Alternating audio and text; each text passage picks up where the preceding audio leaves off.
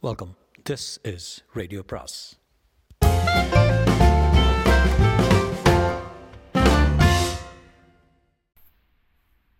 அனைவருக்கும் அன்பு வணக்கம். சுஜாதாவின் மற்றொரு சிறுகதை சிறுகதையின் பெயர் விபா விபா.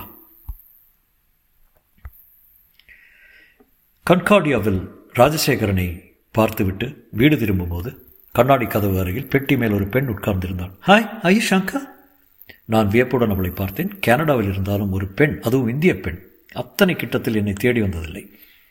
நான் சூரிய பிரகாஷன் தங்க மிஸ் விபா நாராயண். ஹாய் என்றேன். பிரமிப்பாகத்தான் இருந்தது. சூரிய பிரகாஷ்க்கு இப்படி ஒரு தங்கை இருக்கிறதாக எனக்கு தெரியவே தெரியாது. என்ன விஷயம்? என்றேன்.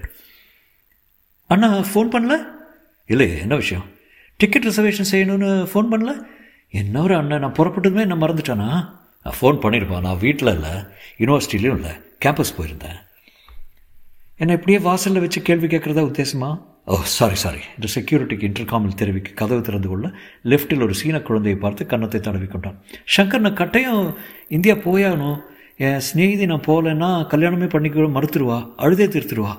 நீங்கள் என் பேச்சை விட என்னத்தான் கவனிக்கிறீங்க போல இருக்க? நான் திடுக்கிட்டு கொஞ்சம் அசடு வழிந்தேன்.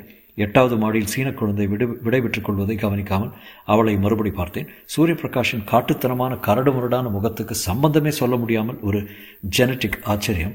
மென்மையாக பளபளப்பாக விளம்பர பெண் போல இருந்தால் ஃபூ என்று ஊதினால் வலிக்கும். வெயில் ஒரு சில பகுதிகள் தான் பட்டிருக்கும் போல தோன்றுகிறது. ஒளிரும் பச்சை கலந்த நீல நீளத்தில் ட்ரெஸ் அணிந்திருந்தால் அது அவள் மென்மையான மார்பை காட்டவில்லை. இறுக்கியிருந்த நாடாவால் இடுப்பு கைக்குள் அகப்பட்டுவிடும். அழகான முகம் என்று சொல்ல முடியாது. இருந்தும் பொருத்தமான உடையும் அளவான ஒப்பனையும் இளமையும் உயரமும் பேசுகிற பாணியும் ஒரு ஒரு நிமிஷத்தில் அவளை காதலிக்க தூண்டின. பிளேன் படிக்கிறவரை உங்கள் வீடு தான் தங்கணும். நன்றாக சமைப்பீங்களாமே? சூர்யா சொன்னான் நான் என் அறையில் இருக்கும் களையபரத்தை மனதில் கொண்டு சற்று முன்னமே தாவி ஓட எண்ணி அவள் கைப்பட்டியை எடுக்கப் போக அவளும் அதை எடுக்க முயற்சிக்க இரண்டு பேரும் முட்டிக்கொண்டோம். தலையை தடவிக்கொண்டே சிரித்தாள். நான் பார்த்த பெண்கள் அதிகம் இல்லை யூனிவர்சிட்டியிலும் லைப்ரரியிலும் ப்ரொஃபஸரிலும் ப்ரொஃபஸர்கள் வீட்டிலும் சந்திக்கும் கனேடிய இங்கிலீஷ் பெண்கள் எல்லாம் வாட்டசாட்டமானவர்கள் பிரெஞ்சு பெண்கள் நாசுக்கானவர்கள் கச்சிதமான அழகாக இருப்பார்கள். பேச்சு தான் எனக்கு சத்தியம் சத்தியமாக புரியாது. மான்ட்ரியாலுக்கு வந்ததும் என் ஃப்ரெஞ்சு முன்னேறாததுக்கு காரணம் பல்கலைக்கழகத்தில் எல்லோரும் இங்கிலீஷ் பேசுகிறார்கள். பொதுவாக பெண்களின் குறுக்கீடே கம்மி. நான் ஏதோ படிக்க வந்திருக்கிறேன். ஒழுங்காக படித்துவிட்டு ஊர் போவதை விட்டு காதல் கீதல் என்பதிலெல்லாம் அவ்வளவாக அக்கறை ஏற்படவில்லை. ஆனால் இந்த பெண்ணை பார்த்த மாத்திரத்தில் பூச்சி பறக்கிறார் போல் உணர்ச்சி ஏற்பட்டு விட்டது. நெர்வஸாக பசி இல்லாதது போல காற்று போல உணர்ந்தேன். என் அறையில் அவள் நுழைந்தபோது தான் என் அறை எத்தனை குப்பை என்று புலப்பட்டது. சாரி என்றேன் பொதுப்படையாக. எதுக்கு? பிரம்மச்சாரி நர.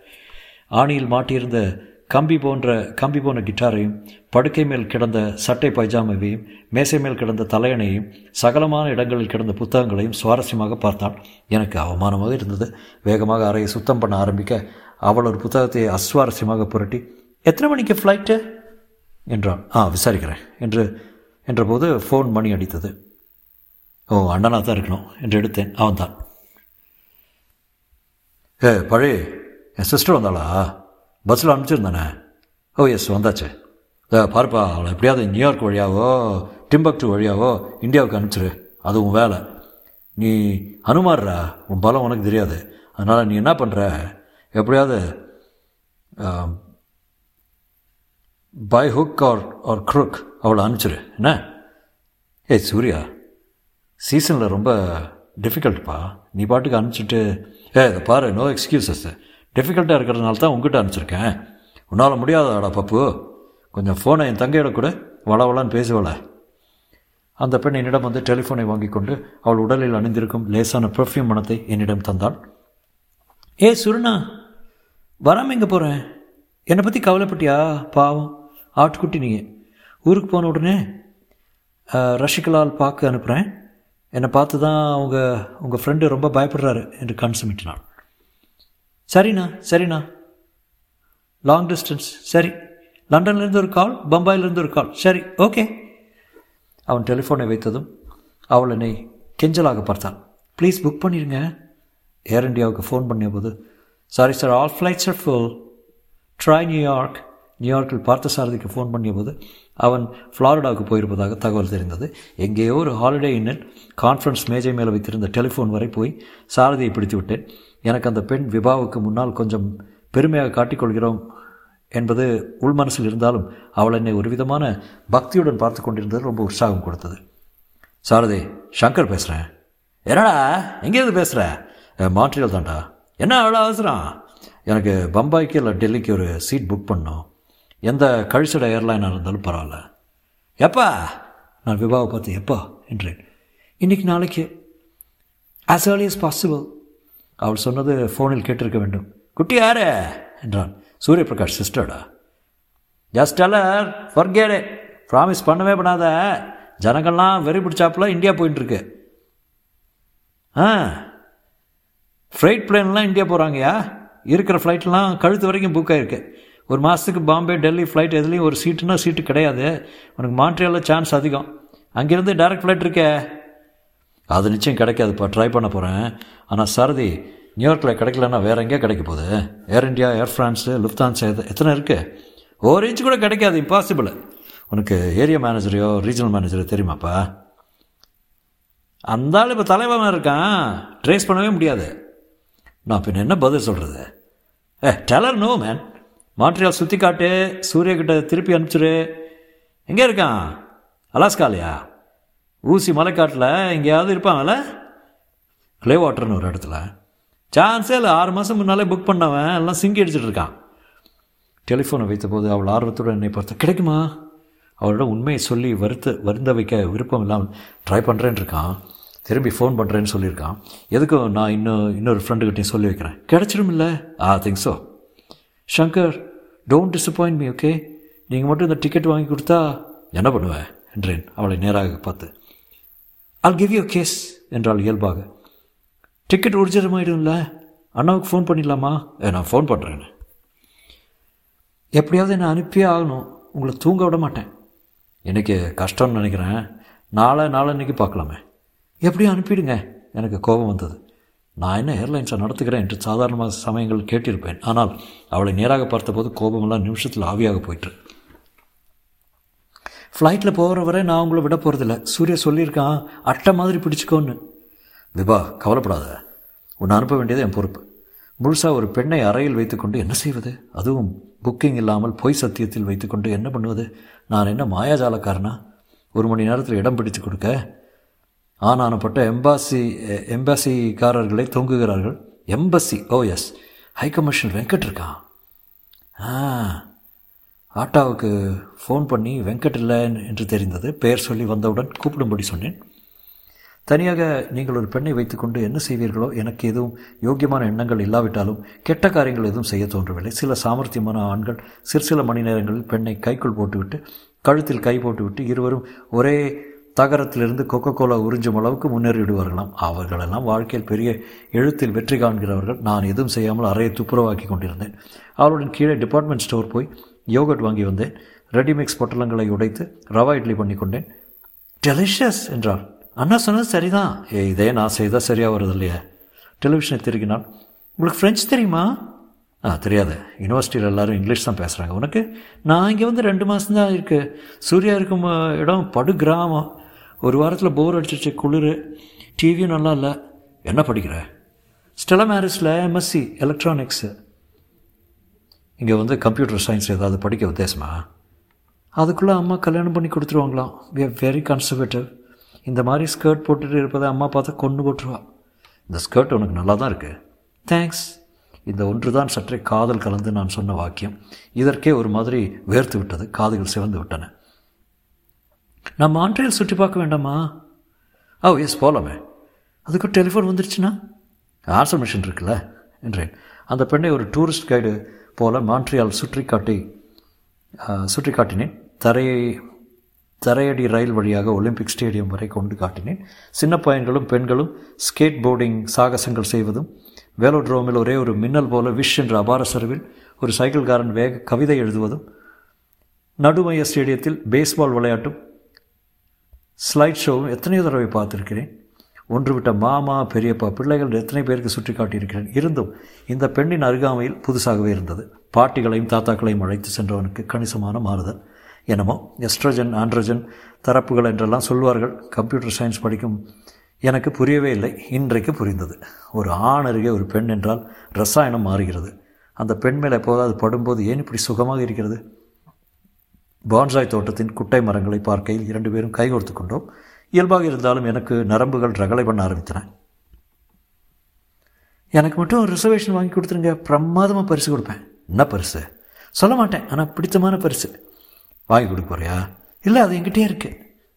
இங்கே வீட்லையா? இங்கேயே அதுக்கு மேல் கேட்க முடியாமல் ரத்தமெல்லாம் வின்று போல உறைந்து விட்டது. வானம் நிர்மலமாக வரவேற்க ஆற்றையின் சங்கீத மணிகள் நகரத்தையே இன்ப நகரத்தில் நாதத்தில் நனைத்து கொண்டிருக்க செயின்ட் லாரன்ஸ் நதியில் ஒரு கப்பல் மெல்ல மெல்ல தோரணம் கோத்தது போல கார் வரிசைகள் சளைக்காமல் நேர் திசையிலும் எதிர் திசையிலும் சென்று கொண்டே சென்று கொண்டே இருக்க. பசுமை மடுக்களின் ஊடே அவ்வப்போது தோன்றிய மர வீடுகளும் பிரெஞ்சு மொழி அறிக்கைகளும் அந்த பெண் மறுபடி என் கையை பற்றி கொண்டாள். அவ்வப்போது இதெல்லாம் நிஜமா என்று ஊர்ஜிதப்படுத்தி கொள்ள வேண்டியதாக இருந்தன. டிக்கெட் கிடச்சிருந்தானே சங்கர்? Oh, ஓ எஸ் என்றேன் தயக்கத்து பின். சும்மா ப்ளஃப் பண்ணி அனாவசியமாக ஹோப் கொடுக்காதீங்க. டிக்கெட் இல்லைன்னா இல்லைன்னு சொல்லிடுங்க சாரி என்னாலான முயற்சியெல்லாம் பண்ணிகிட்ருக்கேன் எம்பசியில் சொல்லி வச்சுருக்கேன். இன்னும் எதுவும் கன்ஃபார்ம் ஆகலை. உனக்கு அதிர்ஷ்டம் இருந்தால் கன்ஃபார்ம் ஆகலாம். நிச்சயம் சொல்ல முடியாது. ஐயோ அப்போ நான் தாரிணி கல்யாணத்துக்கு போக முடியாதா? என்னால் முடிஞ்ச வரைக்கும் ட்ரை பண்ணுறேன்னு சொன்னேன்ல. ஒரு நாளைக்கு ஜேஎஃப்கேலேருந்து இந்தியாவிலேருந்து இருபத்தி நாலு ஃப்ளைட் போகிறது அதில் ஒரு சீட் இல்லையா எனக்கு? என்ன கொடுமை?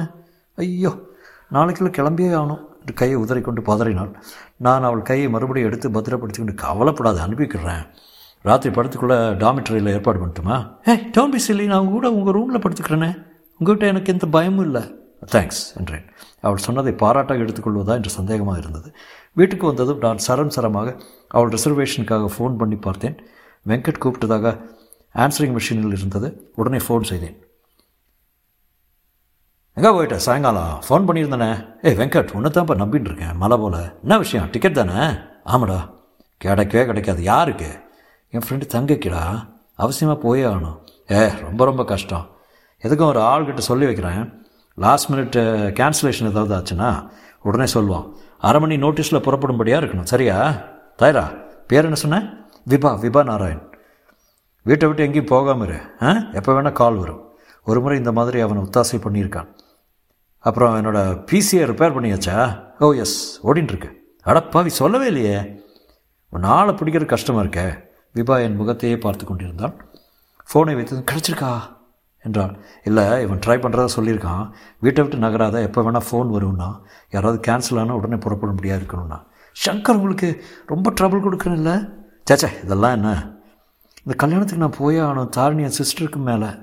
நான் சாரி திருப்பி திருப்பி அதே சொல்லி போர் அடிக்கிறேன்ல?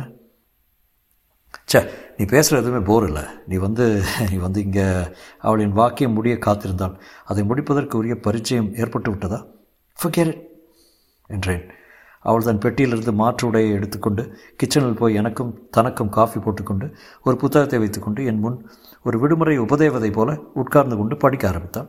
ஜன்னல் வழியாக வெள் மெல்லிய வெளிச்சத்தின் உபயத்தில் அவள் கூந்தலின் விளிம்புகள் தங்கம் காட்ட இளமை படிப்பு நாகரிகம் எல்லாம் சேர்ந்து சதி செய்து அவளை அந்த கணத்தின் ராணியாக காட்டின.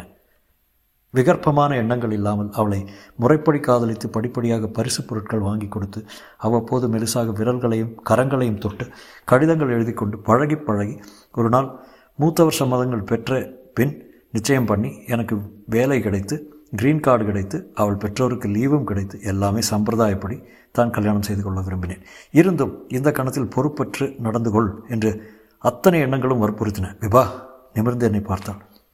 நீ கல்யாணத்துக்கு போயிட்டு திரும்பி வருவியா? இல்லையே இப்போ இல்லை.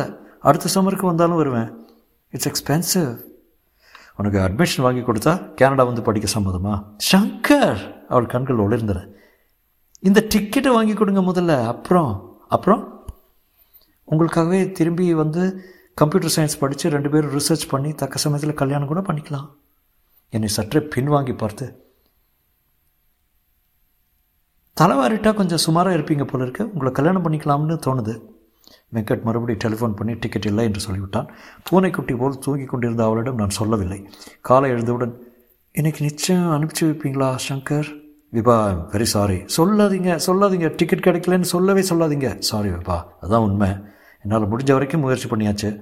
ஓ மை காட் என்ன சார் உங்களை மலை போல நம்பிட்டு இருந்தேனே?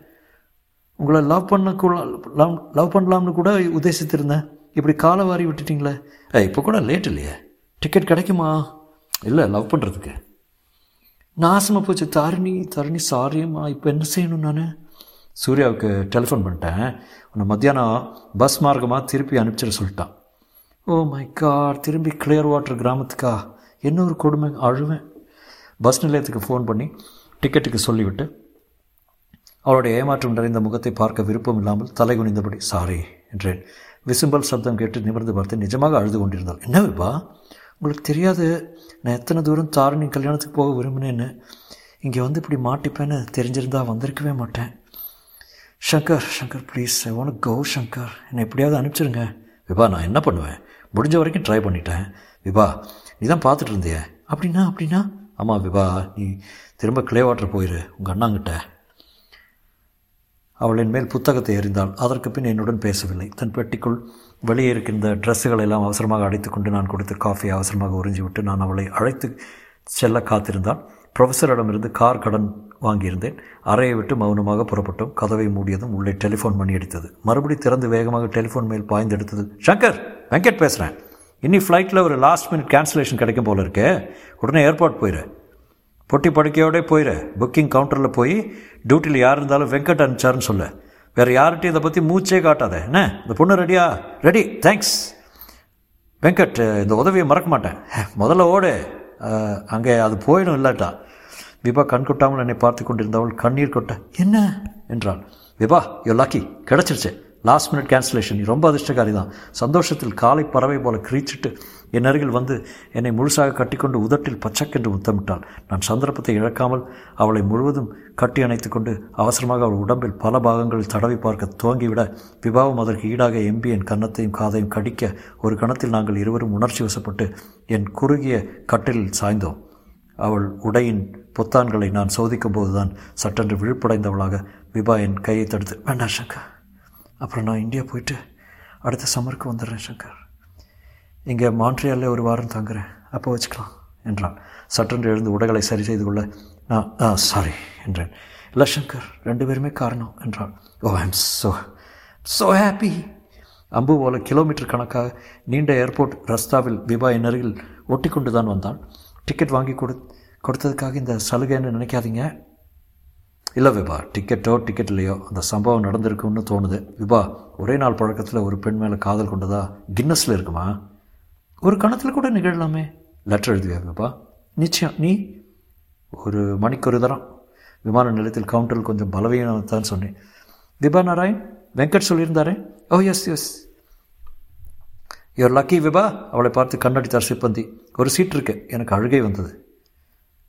என்ன சங்கர்? மறுபடி சந்திச்சே ஆகணுமேப்பா விபா எம்எஸ்சி முடிக்கிறேனே. கம்ப்யூட்டர் சயின்ஸ் படிக்க நிச்சயம் வருவேன்.